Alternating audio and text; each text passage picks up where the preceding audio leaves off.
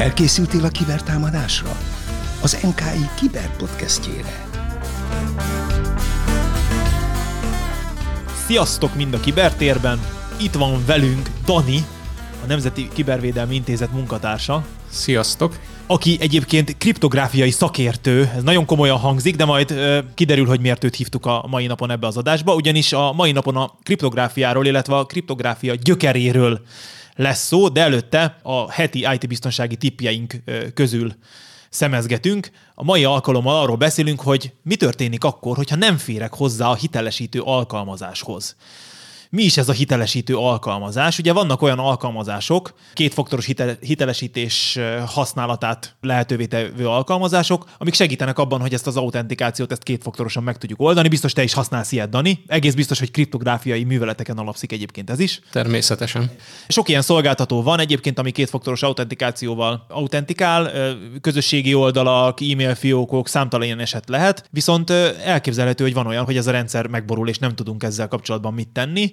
Például ellopják a telefonunkat, amire ugye a második faktort kaptuk korábban, vagy tönkre megy az eszközünk, amivel hitelesítettünk. Ugye második faktorként vannak ilyen hardveres eszközök is, úgynevezett tokenek, amivel lehet autentikálni. Sokan használnak ilyet például VPN kapcsolat kiépítéséhez, vagy pedig egy szoftveres hiba, vagy az oldal el, el nem érhetősége miatt is simán előfordulhat, hogy egyszerűen ezeket a faktorokat nem tudjuk megugrani. Amennyiben az alkalmazásról készítettünk biztonsági mentést, könnyű helyzetben vagyunk, hiszen azt csupán vissza kell állítanunk az új készüléken. Ha a kétfaktoros hitelesítés beállításakor generált biztonsági kódokat is elmentettük, akkor szintén nincs probléma, hiszen ezek segítségével hozzá fogunk tudni férni a fiókokhoz, ugyanis erre is van lehetőség kétfaktoros autentikáció esetén. Tehát előrelátónak kell azért lennünk, hogy hogyha a fiókjainkat nem elég biztonságban tudnunk, gondolnunk kell arra is, hogy ha esetleg valami anomália történik a rendszerben, akkor is biztonsággal hozzáférhessünk az adatainkhoz. Azonban, hogyha ez az előrelátás elmaradt, és a fenti opciók egyike sem érhető el, akkor ahhoz, hogy vissza tudunk állítani a fiókunkat, az nem tőlünk függ, hanem a szolgáltatótól. Tehát, hogyha a szolgáltató erre biztosít valamilyen lehetőséget, akkor ez megugorható. Annyit egyébként előjáróban el tudunk mondani, hogy ezek a procedúrák, hogyha a szolgáltató segítségével kell tudnunk visszaállni egy ilyen szolgáltatásra, elég hosszúak tudnak lenni. Általában a szolgáltatóknak van egy kötött formja, amit ki kell ezzel kapcsolatban tölteni, és azzal azért nehézkes az ügyintézés, ugyanis a szolgáltatónak egészen biztosnak kell lenni abban, hogy mi vagyunk a vonal másik végén, és nem, nyilván nem fogják a, a mi felhasználói fiókunkat odaadni bárkinek. Ezért érdemes előrelátóan biztonsági mentést, illetve a generált biztonsági kódokat megfelelő helyre, redundáns helyre eltárolni, és, és úgy biztosítani a, a szolgáltatásokhoz a hozzáférésünket, hogy az akár egy anomália, váratlan helyzet előállása esetén is biztosítható legyen és ne kelljen adminisztrátori vagy külső segítséget kérnünk, mert az minden esetben nagyon hosszú lesz. Még el kell mondani egyébként, hogy nem minden szolgáltató teszi ám lehetővé azt, hogy ezt a helyreállítást megtegyük. Így, hogyha a szolgáltatónak erre nincsen kialakult procedúrája, vagy egyszerűen nincsen rá mechanikája, hogy ezeket a, ezeket a szolgáltatásokat vissza lehessen állítani, elképzelhető, hogy az a, az a felhasználói fiók, vagy az, a, vagy az az előfizetésünk elúszott. Tehát még ez is lehet. Ezért érdemes a kétfaktoros autentikáció választása esetén is illetőleg az összes olyan esetben, ahol elérhető a biztonsági mentés készítése, ezeket az opciókat bepipálni, és ezekkel a lehetőségekkel élni. Így van, Dani? Kiválóan elmondtad. Ugye? Hát Térjünk rá a mai témánkra, a kriptográfiára. Még mielőtt belevágnánk abba, hogy régebben hogyan titkosítottak, mondjuk a 18. század közepéig a, az emberek hogyan próbálták eltitkolni a, az üzeneteket, picit beszéljünk arról, hogy, hogy mi ennek az egésznek a jelentősége. De tényleg csak röviden. Ugye régen is igény volt arra, hogy az emberek eltitkolják egymás elől a mondani valójukat, ez most is így van. Ugye említettük, hogy ez a kriptográfia az gyakorlatilag a, a biztonságnak az alapja, de, de miért, miért fontos az, hogy, hogy eltitkoljuk ezt az üzenetet? Tehát, hogy ez, ez erre mi, mi motiválhatja az embereket? Ilyen nagyon egyszerű emberi tényezők. Hadászattal kapcsolatos cselekmények, egyszerű üzenetek, pénzügyi beszámolók, milyen példákat tudunk erre, hogy miket titkoltak el az emberek az idők során, amiket, amik miatt az egész titkosítás mint igény megjelent? Például a, a hadászati információ az, az korábban ez volt a, a legfőbb motiváció, de azért most már ennél többet is el szeretnénk rejteni, tehát mondjuk nem, nem nagyon szeretnénk, a, hogyha, hogyha a jelszavainkat ismernék. Az más kérdés, hogy amivel a jelszót el szoktuk rejteni, azt nem titkosításnak hívják, hanem, hanem másnak. Igen, igen, igen. De ez nem a mai adásnak a témája, ha jól sejtem. Nem, pedig ez is egy nagyon izgalmas rész lenne. Igen, aztán ezen kívül különböző információknak mi a birtokában vagyunk, amiket nem szeretnénk, hogyha, hogyha bárki más meg tudna, nem tudom én, egészségügyi információk, egyéb személyes adatok, a bankszámlaszámunkat se feltétlenül szeretnénk, hogyha mindenki tudná. És ez az igény, ez nem most keletkezett, ez nyilván a, mod- a modern korban az igénynek a dömpingje jellemző, de régebben is voltak olyan apróbb üzenetmorzsák, amiket nem szerettünk volna senkinek az órára kötni, ezért már nagyon régóta megjelent a titkosítási igény, és a mai adásunk arról szól, hogy ezt hogyan próbálták meg eltitkolni egymás elől az emberek a mondani valójukat. A kriptográfia gyakorlatilag a modernkori IT biztonság alapja. Jól gondolom ezt? Jól gondolod, a, a kriptográfia az mindig egy, egy szükséges, de távolról sem elégséges feltétel arra, hogy valami jól működjön. Egyébként egy picit az etimológiájába, hogyha beletúrunk ennek a szóban, ugye idegenül hangzik ez a kriptográfia, nem véletlenül, ugyanis nyilván ógörög eredetű lesz ez a kifejezés, és azért ezt lehet szerintem belőle érezni. A rejtett és az írni szavakból tevődik össze a kriptográfia, tehát együtt titkosírást jelent a kriptográfia ógörökből lefordítva, de hát mára már ugye önállóvá vált, és nagyon erős matematikai jelleget kapott ez az egész kifejezés, tehát ez egy nagyon erős matekos dolog, és egy, egy úgynevezett interdisziplinális jellegű, de elsősorban informatikai, de kiegészítőleg matematikai tudományággá fejlődött ez a, ez a kriptográfia. Rejtjelezéssel, titkosírással, kódolással, dekódolással, azok előállításával, megfejtésével, és ezeknek a különböző problémájával gond, ö, foglalkozik ez a tudományág, melynek egyébként Dani szakavatott szakértője. Még annyit hozzátennék itt a, a szó eredetével kapcsolatban, hogy ugye szó szerinti fordításban azt kiválóan mondtad, hogy ez a titkos írást jelent, de a mai értelmében ennél azért ez már többet jelent, mert régen, amikor biztonságosan akartunk üzenetet elküldeni egyik helyről a másikra, akkor akkor úgy az volt az elvárás, hogy, hogy más ne olvassa el az üzenetet, de most, hogy elektronikusan megy az információ, az egy kicsit ennél többet is szeretnénk, mert azt is szeretnénk, hogyha én küldök egy üzenetet neked, azt ne csak, hogy ne tudja más elolvasni, hanem te meg tudjál arról győződni, hogy azt az üzenetet valóban én küldtem, én ne tudjam letagadni, hogy azt az üzenetet elküldtem neked, és lehessen detektálni, hogyha valaki belenyúlt ebbe az üzenetbe, módosította esetleg. Tehát ez már jóval komplexebb folyamat. Igen, igen. Tehát azon kívül, hogy, hogy az üzenet az maga titkos, és nem tudják illetéktelenek elolvasni, még van egy csomó más elvárásunk, amit itt támaszthatunk, hogyha biztonságosan akarunk kommunikálni. Így van, egyébként egy egész sorozatot tervezünk szentelni a, a kriptográfia felderítésének, és a mai adásunk ezért a kriptográfia régen témakörét járja körben, tehát azt járja járjuk körbe, hogy a, a modern előtt hogyan próbálták meg a, az egyes szereplők a kommunikációs csatornájukat valamilyen módon a többiek által olvashatatlanná tenni. Ugye itt arról szól, hogy a hadseregnek a vezetője kér egy parancsot a, a hadnagyának, e, hogyan jutott el annak idején az üzenet, hogy ezt más ne értse meg. Ilyen nagyon-nagyon leegyszerűsítve így tudnám ezt elmondani. Ugye maga az üzenet, amit, amit vitt a futár, az, az mindenki számára olvasható, mert hogyha az ember kigördített ezt a papírt, akkor látod, hogy ott vannak különböző jelek, de ugye ideális esetben nem lehet lehetett érteni. Ugye ez a lényeg, hogy az üzenet nem érthető, csak annak a számára, aki azt megfogalmazta, illetve annak a számára, aki azt elolvassa, illetve neki azzal dolga van, felhasz, fel kell, hogy használja. Hát nagyjából erről szól ez a, ez a titkosítás és nagyon fontos még ugye a titkosítással kapcsolatban megjegyezni, hogy ugye van egy, van egy üzenetünk, amit, amit titkosítani akarunk, és a maga a titkosítás az az úgynevezett kulcs segítségével történik egy titkosítási algoritmus az, az, egy, az egy transformáció, ami egy valamilyen karakterhalmazból képez egy másik karakterhalmazra, és kettő darab inputja van mindig ennek a transformációnak, abból az egyik a maga a szöveg, amit titkosítani akarunk, a másik pedig a kulcs az, hogy milyen kulcs, hogyan lehet ezeket a titkosításokat, milyen fajta megoldások vannak, azért ez, ez egy iszonyatosan bonyolult témakör, majd azért erről is lesz szó, de nagyjából leegyszerűsítve így tudjuk ezt elképzelni. Egyébként ezt, ezt a gyakorlatban is nagyon könnyen ki lehet, ilyen példákat lehet találni az interneten, ilyen titkosítási példákat. Nagyon, nagyon könnyen ki lehet próbálni, hogy akkor egész pontosan hogyan működik ennek az egésznek a mechanikája, tehát hogy mit mivé teszünk, de majd hozunk jó példákat a Danival, hogy könnyebben meg lehessen érteni ezt az egész titkosítási világot, és igazából a, cél az változatlan, nyilván az eszközök az informatika fejlődésével, illetve mind a két oldal fejlődésével, tehát a, a fogadó küldő oldal informatikája is fejlett, illetve azok, is, azok az eszközök is rendkívül fejlettek lettek az idők során, akik megpróbálják ezeket az üzeneteket ö, megfejteni, úgyhogy egyébként az nem nekik lett számva. Tehát mindenki nagyon fejlett ö, lett ebbe az időbe, és így az egész algoritmusnak is fejlődnie kellett, és akkor majd egy új kihívás is itt kopogtat ugye a kvantum számítógépekkel kapcsolatban a, a küszöbön, de hát ennyire ne rohanjunk előre.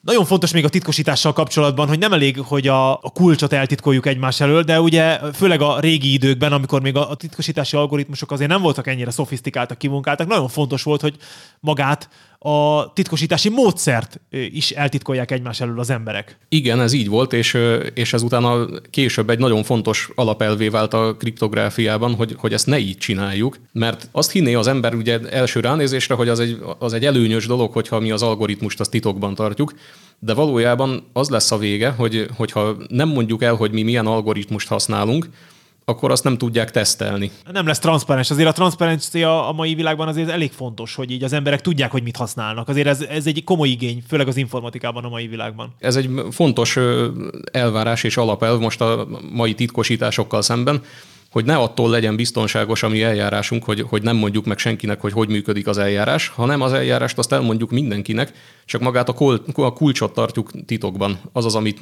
amit nem mondunk el senkinek. És ennek kettő darab előnye van. Az egyik az, hogy, hogy kriptográfusok ezrei tudják ezt az algoritmust tesztelni, és hogyha még nekik sem sikerült feltörni, akkor elhihetjük, hogy ez egy jó algoritmus.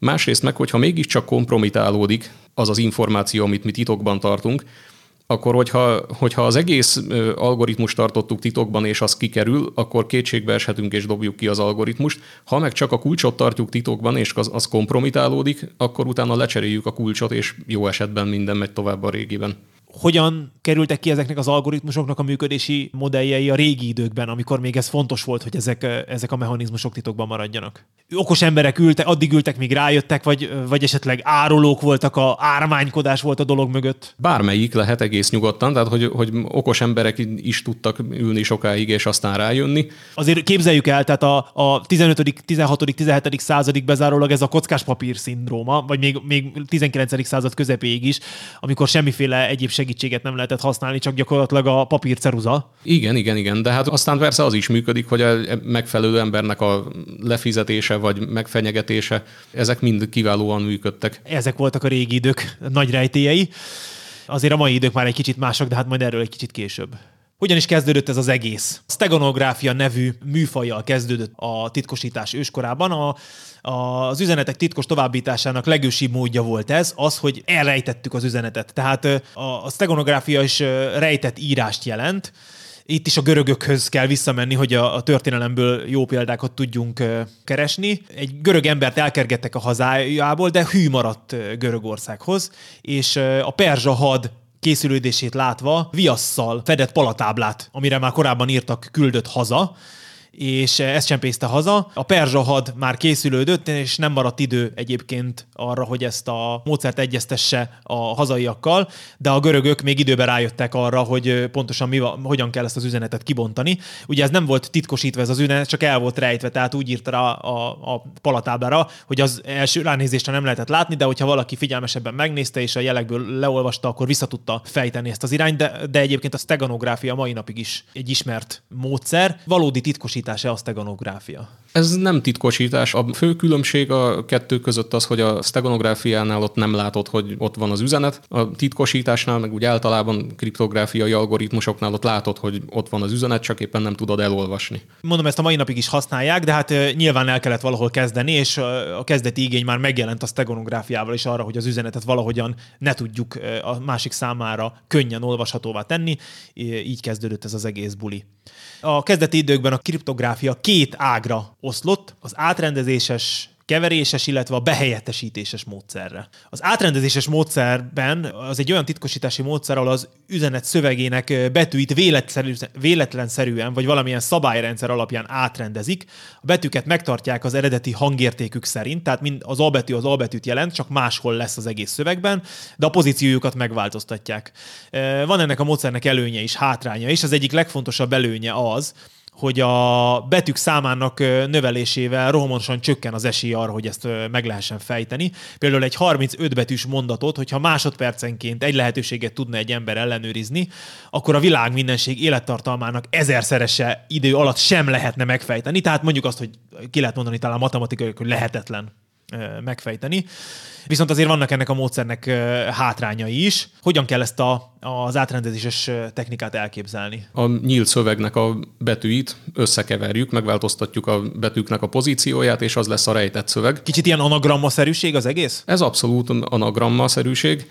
A dolognak valóban az az előnye, hogy, hogy minél hosszabb szöveget rendezel át, annál nehezebb ezt utána dekódolni. Ezt végig lehet gondolni könnyedén, hogyha mondjuk csak egy négy karakteres szövegünk van, akkor az első pozícióba oda berakhatjuk a négy karakternek a bár, bármelyikét, második pozícióba már csak hármat, mert nem rakhatjuk ugyanazt, mint ami az első, pozíciója, első pozícióban van, utána kettőt és egyet, tehát végül négyszer, háromszor, kettőször egy, ez összesen 24 lehetőségünk van. Ez az, amit úgy hívunk, hogy, hogy faktoriális, tehát ez a négy faktoriális, ez az, ami egyenlő a 24-jel, és ennek a faktoriálisnak az a kiváló tulajdonsága megvan, hogy nagyon gyorsan növekszik. Tehát az előbbi példában ott talán 35 karakteres üzenetet mondtál, a 35 faktoriális, az már egy tényleg irgalmatlanul nagy szám, és azt senki nem fogja tudni végig próbálgatni. De persze utána a támadó, hogyha lehallgatja az üzenetünket, ő nem tudja ezt végig próbálgatni, de kérdés, hogy, hogy az, akinek szánjuk az üzenetet, az hogy fogja tudni visszafejteni. Hát ugye ez, ez egy kulcskérdés, mert különben az egész sem, sok hűhő volt semmiért. Ezzel el is érkeztünk a módszer hátrányához, tehát úgy praktikusan ez, ez nem annyira alkalmazható, legalábbis ebben a formában, hogy az egész szöveget, az egész szöveget teljes egészében összekeverjük véletlenszerűen, mert akkor kell hozzá egy ugyanolyan hosszú kulcsot elküldeni a címzetnek, mint amilyen hosszú a, maga az üzenet. Ha ezt a, az ókori időkre vesszük, már pedig az ókori időkben kezdődött ez szárba szökkenni ez az egész, ez gyakorlatilag manuális munkát jelentett, tehát ott ült előtte egy igen, ember, igen, igen fogta a betűket, a másikon a feloldó kulcsot, és akkor szépen az egyes pozícióba betette a 134-es karaktert, a kettes pozícióba a 916-osat. Lehet egyébként ezt egyszerűsíteni, hogyha valami kicsit zártabb mechanikával működik ez az egész? Ezt, ezt lehet úgy csinálni egész nyugodtan, hogy, hogy mondjuk fel, felbontjuk a, a szövegünket öt karakter hosszúságú részekre, és akkor most csak mondtam egy számot, az lehet nem tudom, akármennyi az öt helyet, de akkor ezeket a kisebb részeket külön-külön megpermutáljuk, összekeverjük, és utána csak egy öt karakter hosszúságú kulcsot kell eljutatni a, a címzetnek. Hogy, hogy azt akár előre meg is lehet beszélni. Azt, hát régen ezt úgy csinálták, igen, hogy előre megbeszélték. Ennek a módszernek ugye a hátránya az, hogy sok időbe tartott a visszafejtés. Nyilván a megfejtés az nagyon nehéz, de a visszafejtés is, is sok időbe tartott. Nyilván attól függ, hogy mennyi, mennyi mennyiségű információt akartunk azon a, azon a csövön átküldeni. Tehát amit én egy komplet haditerv azért nem egy, nem egy két bekezdés az egész, tehát azért az sokkal hosszabb. Tehát ö, valószínűleg tovább kellett lépni ebből a titkosítási módszerből, és elérkeztünk a behelyettesítéses módszerhez aminek az alapja az, hogy a nyílt szöveg minden egyes betűjét egy másikkal helyettesítik, a betűt megtartják a pozíciójukban, de megváltozik a hangértékük. Ezt akkor pontosan hogyan képzeljük el? megegyeznek a, a kommunikáló felek egy kulcsban, ami a kulcs az azt írja elő, hogy, hogy melyik nyílt szövegbeli karakternek mi a rejtett szövegbeli képe. Tehát én azt mondom, hogy az, az A-nak a rejtett szövegbeli képe a C. És Igen. mindig, mikor A-t írnék le, akkor C-t írok le. És hogyha ugyanez a kulcs, ez megvan a fogadó oldalon, akkor ő tudja, hogy ha C-t olvas a rejtett szövegben, az az eredeti nyílt szövegben egy A betűt jelentett. Ez egy, egy ilyen megfeleltetési táblát kell csak elkészíteni, ami, ami megegyezik azzal a karakterszámmal, amennyit használunk ehhez az egész szöveghez.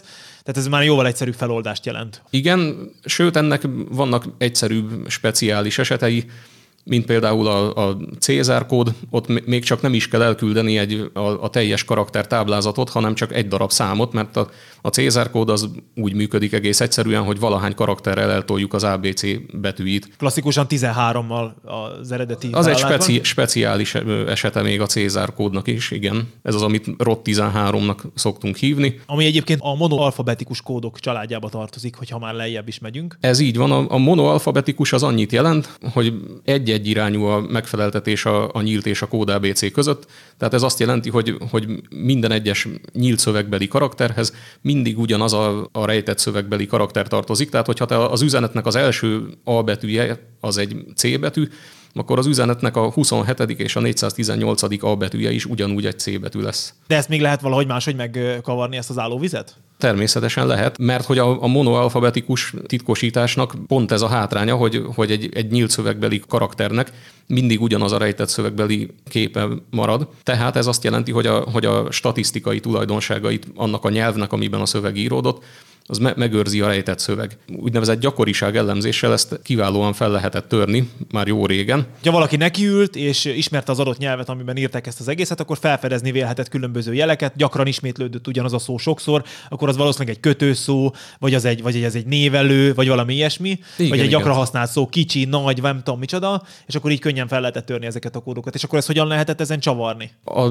következő lépés az az volt, hogy valahogy meg kellett oldani, hogy ne ugyanaz a rejtett szöveg szövegbeli karakter tartozom minden egyes alkalommal egy nyílt szövegbeli karakterhez. Tehát, hogyha egyszer a szöveg első pozíciójában titkosítottunk egy albetűt, és annak C betű lett a képe. A következő pozícióban, a, mondjuk a 27. helyen is, hogyha van egy A betű, annak ne feltétlenül ugyanaz a C betű legyen a képe. Ezeket hívjuk polialfabetikus kódoknak. Kicsit még maradjunk itt az ókori titkosításnál. Maradjunk, maradjunk. Létezik egy Héber eredetű titkosítási algoritmus, az ADBAS, amely a Héber ABC-ből kiindulva, ám később más ABC-kre is elterjedt a világban. Ez hogyan is működik? Ez is egy, egy ilyen egyszerű behelyettesítő kódolás, egy monoalfabetikus kód. Úgy működik, hogy a nyílt ABC-t tükrözzük a középső elemre, és az lesz a rejtett ABC. Ez annyit jelent, hogy az ABC első karaktere az, utolsó az, lesz? az lesz az utolsó, a második az utolsó előtti, a harmadik az utolsó előtti előtti, és a többi, és a többi. Tehát míg a Cézárnál csak eltoltuk valahány karakterrel, ez egy picit másabb, másabb entrópiát ad az egésznek? Igen, de, de a gyakoriság elemzés persze ugyanúgy működik, működik az, az, ugyanúgy működik. A Cézárnál egyébként még csak gyakoriság elemzés elemzés sem kell, mert hogyha mondjuk az angol ABC-t vesszük alapul, az 26 karakter, ott egész egyszerűen 26 lehetőséget ki kell próbálni, hogy most hány karakterrel toltuk el. Az gyorsan feltörhető, itt azért egy picit több lehetőség van? Abban az értelemben nincsen több lehetőség, hogy, hogy ez, ez, a, ez a titkosítás ez fixen úgy néz ki, hogy, hogy, a, hogy az első karakternek a képe az az utolsó, a másodiknak az utolsó előtti. Itt valójában nincsen több lehetőség, csak egy, egy másik fajta kódolás, és hogyha a Cézár kóddal próbálkozik az ember, hogy eltolja valahány karakterrel az ABC-t, akkor azzal nem fog, nem fog eredményre jutni, hogyha, hogyha ezt így próbálja feltörni. Értem. Polybios négyzet titkosítás. Ez egy olyan egyszerű titkosítási eljárás, amelynél az ABC 25 betűjét egy táblázatba írták le, így itt a rejtélezett betűk egy mátrix elemeinek felelhetnek meg. A sorok és az oszlopok azonosítójából olvassák le a két számjegyű kódot. Hogy működik ez? Egy 5x5-ös táblázatba foglalják a karaktereket. Na most akkor mindenki persze rögtön kiszámolja, hogy, hogy mondjuk az angol ABC az 26 karakter, az 5x5 az meg nem 26, hanem csak 25. Így van annyi volt a csel, hogy, hogy, hogy az I és a J betűt azonosították egymással, tehát nem volt külön I és I, I, és J betű. Egy, Annak ugyanaz volt a feloldó. Igen, feloldása. igen, igen. És akkor úgy már rögtön csak 25 karakterrel kell dolgoznunk. Ezeket beírjuk egy 5x5-ös táblázatba. Minden és nyílt szövegbeli karakternek a rejtett szövegbeli képe az egy darab számpár, hogy ebben az 5x5-ös táblázatban hanyadik sornak a hanyadik eleme a karakter ennek a feltörése miben különbözött az előző kettő feltörésével? A világon semmiben. Tulajdonképpen ez is egy, ez is egy monoalfabetikus behelyettesítés egész egyszerűen. A különbség az annyi, hogy, hogy itt kettő Nem betűk darab... vannak, hanem számok.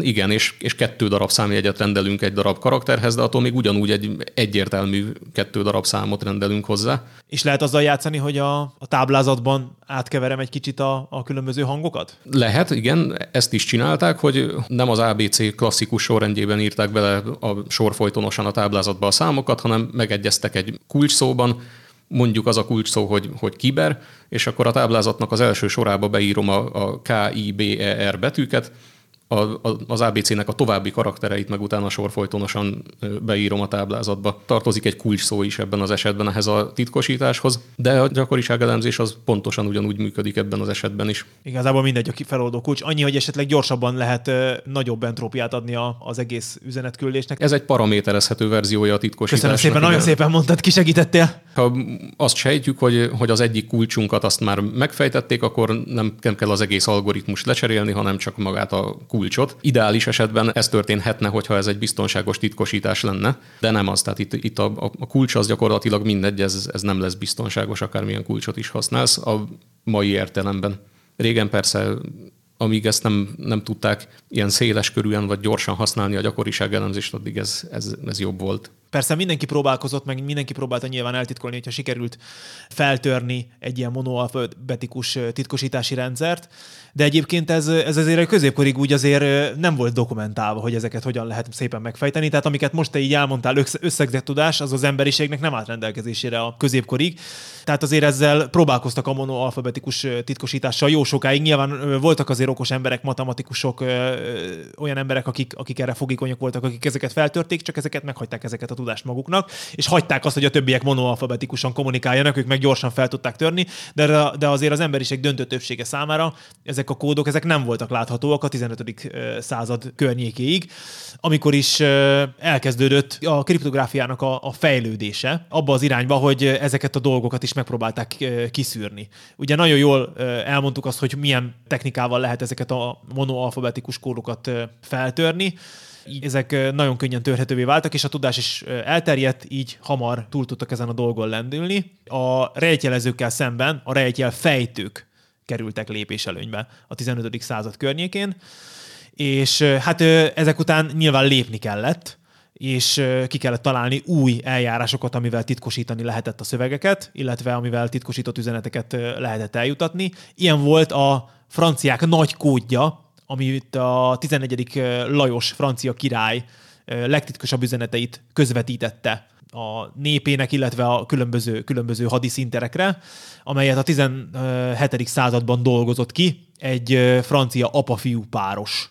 A kód 587 féle számot tartalmazott, mely betűket, szótagokat jelölt, sőt voltak olyanok is, amik csapdába ejtették a kódfejtőt, tehát egy kicsit így elvitték őt a, a tévútra, tehát valószínűleg ilyen nem jelentett semmit, vagy ilyen non, non karakter, vagy valami ilyesmi lehetett, és gyakorlatilag a, a kódnak a címzetje tudta, hogy figyelmen kívül kell hagynia, de a kódfejtő azzal próbálkozott, hogy azt megértse. Használtak például olyan kódszámot is, ami csak az előtte levő szám törlését volt hivatva jelölni, tehát ez egy már egy jóval összetettebb kód, illetve egy kódtábla. Ezzel megnehezítették a dolgát a kódtörőknek? Ezzel abszolút megnehezítették, de azért nem olyan nagyon. Tehát egy, én úgy tudom, hogy ezt végül három év alatt ö, sikerült feltörni, de, de tény, hogy egy, egy, egy sima, ez, az, ez nem egy sima monoalfabetikus kód, de azért majdnem.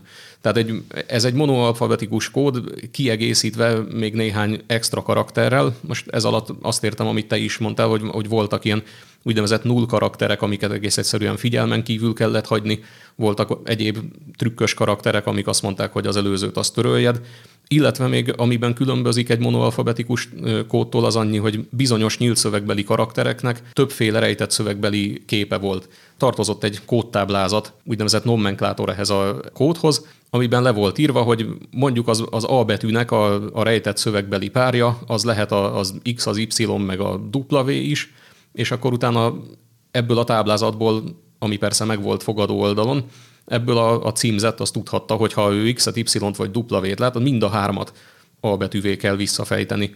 Kicsit ez egyébként hasonló a hieroglifák rendszeréhez is, ami, ami hasonlóképpen épült fel, és ugye pont ez okozta a hieroglifák megfejtésének is a nehézségét talán, hogy voltak olyan karakterek, amik több hangot jelöltek, illetve egyéb karakterek is, és ugye végül lehet, hogy a modern technikával könnyebben meg tudnánk fejteni a hieroglifákat, de a 19. században ez a modern technika nem állt le rendelkezésre, és végül ugye a Rosetti kő segített megfejteni ezt a, ezt a nagy rejtét, de ott is hasonló volt talán a kulcsa a megfejtésnek, hogy picit ehhez a, ehhez a titkosítási algoritmusos hasonló felépítése volt magának annak a, a leíró nyelvnek, amit az egyiptomiak használtak. Az igény a, a polialfabetikus kódok iránt egyébként az 1460-as években már megjelent, tehát amikor már elkezdett elterjedni az, hogy a, a monoalfabetikus kódokat könnyen meg lehet törni, akkor elindult, elindult egy gondolkodás, hogy hogyan lehetne ezeket a kódtöréseket megnehezíteni, és akkor bekerült a, az ezzel foglalkozó tudósok tárházába a polialfabetikus kódrendszer is, amely minden olyan helyettesítő rejtjelezést takar, amely többféle kód ABC-t használ az üzenet titkosításakor. Ez alatt pontosan mit kell érteni? Talán nézzük is meg a, a legjobban ismert példán keresztül ez a, ez a Visioner kód. Itt ez úgy működik, hogy, hogy minden egyes alkalommal, hogyha titkosítunk egy betűt, nem feltétlenül minden egyes alkalommal használunk különböző kód ABC-t hozzá, de, de legalábbis nem minden alkalommal használjuk ugyanazt a kód ABC-t. Konkrétan ez a Visioner kód, ez, ez úgy nézett ki, hogy maradjunk az angol ABC-nél, annak a 26 darab karakterénél, akkor leírunk egymás alá 26 darab ABC-t. Az első az az A betűvel kezdődik, a második a B betűvel, és utána a végére odaírjuk az E után az át, tehát így ciklikusan megy körbe. Utána a harmadik a C betűvel kezdődik, és így tovább. És a titkosítás úgy néz ki, hogy választunk egy kulcsszót, mondjuk az előbb mondtam ezt a, a kiberkulcsszót, Maradjunk az ennél, most nekem is nagyon tetszik. na- kiváló lesz most is akkor az azt jelenti, hogy ha titkosítunk egy nyílt szöveget, akkor az, a, a szöveg legelső betűjéhez kiválasztjuk kiber a kulcs szó, akkor a K betűvel kezdődő ABC-t válasszuk ki, és abban keressük meg, hogy milyen rejtett szövegbeli karakter tartozzon a nyílt szövegbeli karakterhez. A következő második karaktert, hogyha kód- kódoljuk, akkor a kibernek a második betűje az I, akkor az I betűvel kezdődő ABC-ből helyettesítünk be, és a többi, és a többi.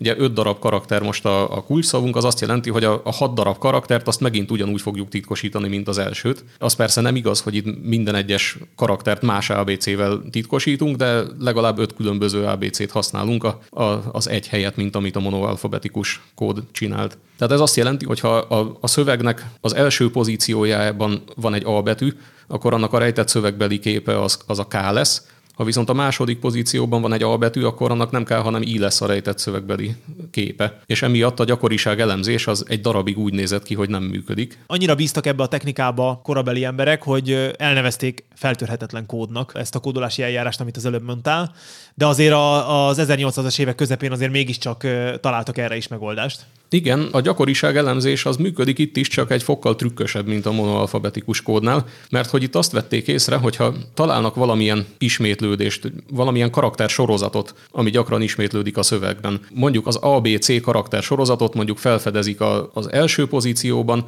meg aztán felfedezik 10 helyjel arrébb, meg aztán a másik 25 helyjel arrébb is felfedezik az ABC karakter 3-ast akkor azt sejtik, hogy ez azért ismétlődik, mert hogy a kulcsunknak ugyanazzal a részletével titkosítottuk ezt az ABC karakter 3-ast, és ezért, hogyha ez fölfedeztük egymástól 10, aztán meg 25 távolságra, akkor azt gondoljuk, hogy, hogy itt az történt, hogy a kulcsunknak a hossza az egy olyan szám, ami a 10-nek is, meg a 25-nek is osztója. Ilyen számból van egy darab, az az 5. Az öt. Így van, ezt még én is tudom. Igen. Akkor megsejtettük, hogy öt hosszúságú a kulcsunk. Ez azt jelenti, hogy az első, a hatodik, aztán a tizenegyedik, tehát minden egyes olyan pozíciót, ami öttel osztva egy maradékot ad, azt ugyanazzal az ABC-vel Titkosítottunk. Tehát, Aha. hogyha, hogyha ezeket a karaktereket külön kivesszük a szövegből, akkor azonnantól már csak egy monoalfabetikus kód.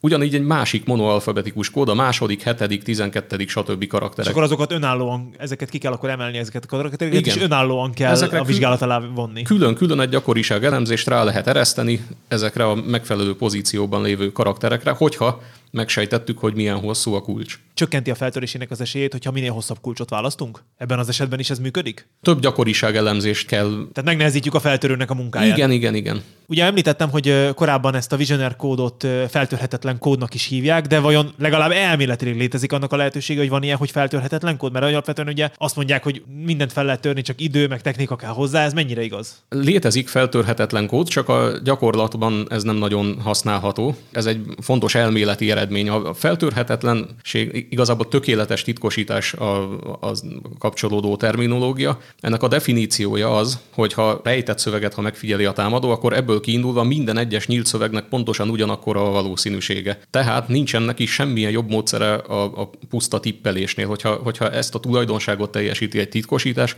azt szoktuk tökéletes titkosításnak hívni. Egy ilyenre van konstrukció, úgy hívják ezt, hogy one-time pad. Ez a one-time pad ez úgy működik, itt most bit sorozatokról fogunk beszélni, tehát egyesek és nullák vannak csak a szövegben, nem klasszikus karakterek, és ezeket az egyeseket meg a nullákat úgy adjuk össze, hogy ha összeadunk kettő darab nullát egymással, az nulla lesz, ha egy egyest meg egy nullát adunk össze, az egyes lesz, Viszont, hogyha két darab egyest adunk össze, az megint csak nulla lesz. Ilyet valószínűleg középiskolában tanultak a kedves hallgatók is, kettes számrendszerben való összeadást, kettes számjegyünk nincsen, csak nullás meg egyes, ezért a kettő darab egyesnek az összege az nulla. Na és ez úgy működik, ez a, ez a one time pad nevű titkosítás, hogy van egy üzenetünk, ami egyeseknek meg a nulláknak valamilyen hosszú sorozata, és generálunk egy teljesen véletlenszerű, de ugyanolyan hosszú bit sorozatot, és a kettőt összeadjuk, és azt küldjük át a címzetnek. Erre be lehet bizonyítani, hogy ez tényleg egy tökéletes titkosítás, tehát ilyenkor, hogyha És támadom... egyébként teljesen egyszerű is. Ez nagyon-nagyon egyszerű, csak éppen a gyakorlatban használhatatlan, mert hogyha a kulcsot ki akarjuk cserélni egymással, akkor az azt jelenti, hogy van egy n hosszúságú üzenetem, ahhoz egy n hosszúságú kulcsot kell generálni. Na most ahhoz, hogy te ezt vissza tudjad fejteni, neked át kell valamilyen biztonságos csatornán küldeni ezt az N hosszúságú kulcsot, de akkor már miért nem küldöm át ugyanazon a biztonságos csatornán az N hosszúságú üzenetet. Tehát ez egy elméleti, elméleti jellegű probléma, az úgy esetleg megoldható, hogy, hogy fizikailag átjutatom borzasztó hosszú kulcsomat valahova, és akkor utána tudunk már üzenetet cserélgetni. Tehát fizikailag nem a, csat, tehát a csatorna úgy biztonságos, hogy fizikailag biztonságos a csatorna, tehát hogy én egy pendrive-on átviszem ezt a kulcsot egyik helyről a másikra. Maximum esetleg így tudna Igen, biztonságos lenni. Az, az, az még úgy működhet. Illetve még egy probléma van ezzel, az pedig az, hogy minden egyes kulcsot csak egyszer lehet felhasználni, mert hogy gondoljuk meg, hogy mi történik, hogyha két különböző üzenethez használjuk ugyanazt a kulcsot. Na most, hogyha itt ezt a kettes számrendszerben való összeadást, biteknek az összeadását nézzük, akkor hogyha összeadjuk egymással kétszer ugyanazt a bit sorozatot, akkor megkapjuk a csupa nullát. Mert a két nullát összeadunk, az nulla, ha meg két egyest összeadunk, az is nulla. Tehát, hogyha felhasználjuk két különböző üzenethez ugyanazt a kulcsot, mondjuk az egyik üzenetet nevezzük el úgy, hogy M1, a másikat meg nevezzük el úgy, hogy M2. A kulcsot meg hívjuk úgy, hogy K. Hogyha a támadó elfogja ezt a két rejtett szöveget, ugye az egyik rejtett szöveg az az M1-nek és a K-nak a, az a kettes számrendszerbeli összege, a másik az pedig az M2-nek és ugyanannak a K-nak a kettes számrendszerbeli összege, akkor hogyha a támadó mindent összead, akkor összeadta kétszer egymással a K-t, ami azt jelenti, hogy az ott kinullázódik, és megkapja az M1-nek és az M2-nek az összegét, anélkül, hogy tudná a kulcsot. Ez persze nem jelenti azt, hogy ő most visszafejtette az üzenetet, mert nem az M1-et és az M2-t látja külön, csak a kettőnek az összegét, de ez azért lényegesen több információ, mint amit mi meg szeretnénk engedni a támadónak. Hát akkor ez elméleti lehetőség maradt. Nagyon szépen köszönöm, Dani, hogy ezeket elmondtad nekünk. Egy kicsit okosabbak lettünk titkosításból. Én nagyon sokat tanultam, nagyon sok hasznos információval láttál el bennünket, és hát annyit tudunk egyébként ígérni a hallgatóságnak, hogy folytatni tervezzük ezt a sorozatunkat. Még legalább két epizódot szeretnénk szentelni a titkosításnak. Először is a, a modernkori kriptográfia megjelenését, a modernkori eszközöket a második világháborúig bezárólag, tehát ilyen enigma, meg ilyen nagyon hasonló, tök jó dolgokról szeretnénk beszélni, és akkor utána meg ráfordulnánk a, modern jelenleg használatos titkosítás titkosítási kulcscsere protokollok, jelenleg használatos szimmetrikus, aszimmetrikus kulcsú titkosítások, illetőleg még elképzelhető, hogy egy olyan adásnak is lenne egyébként értelme, ami a jelenlegi időn túli posztkvantum időkre vonatkozó titkosítási alapvetéseket is tartalmazza. Most egyébként, hogy a IBTV-ben megjelent a posztkvantum titkosítással kapcsolatos törvényi eljá, előírás is. Tehát igazából ennek ez is lehet az aktualitása. Szóval még egyszer köszönöm szépen, Dani, hogy ezeket nekünk elmondtad, és hackermentes szép napot kíván innen a Kibertélből Dani és Tamás. Sziasztok! Sziasztok!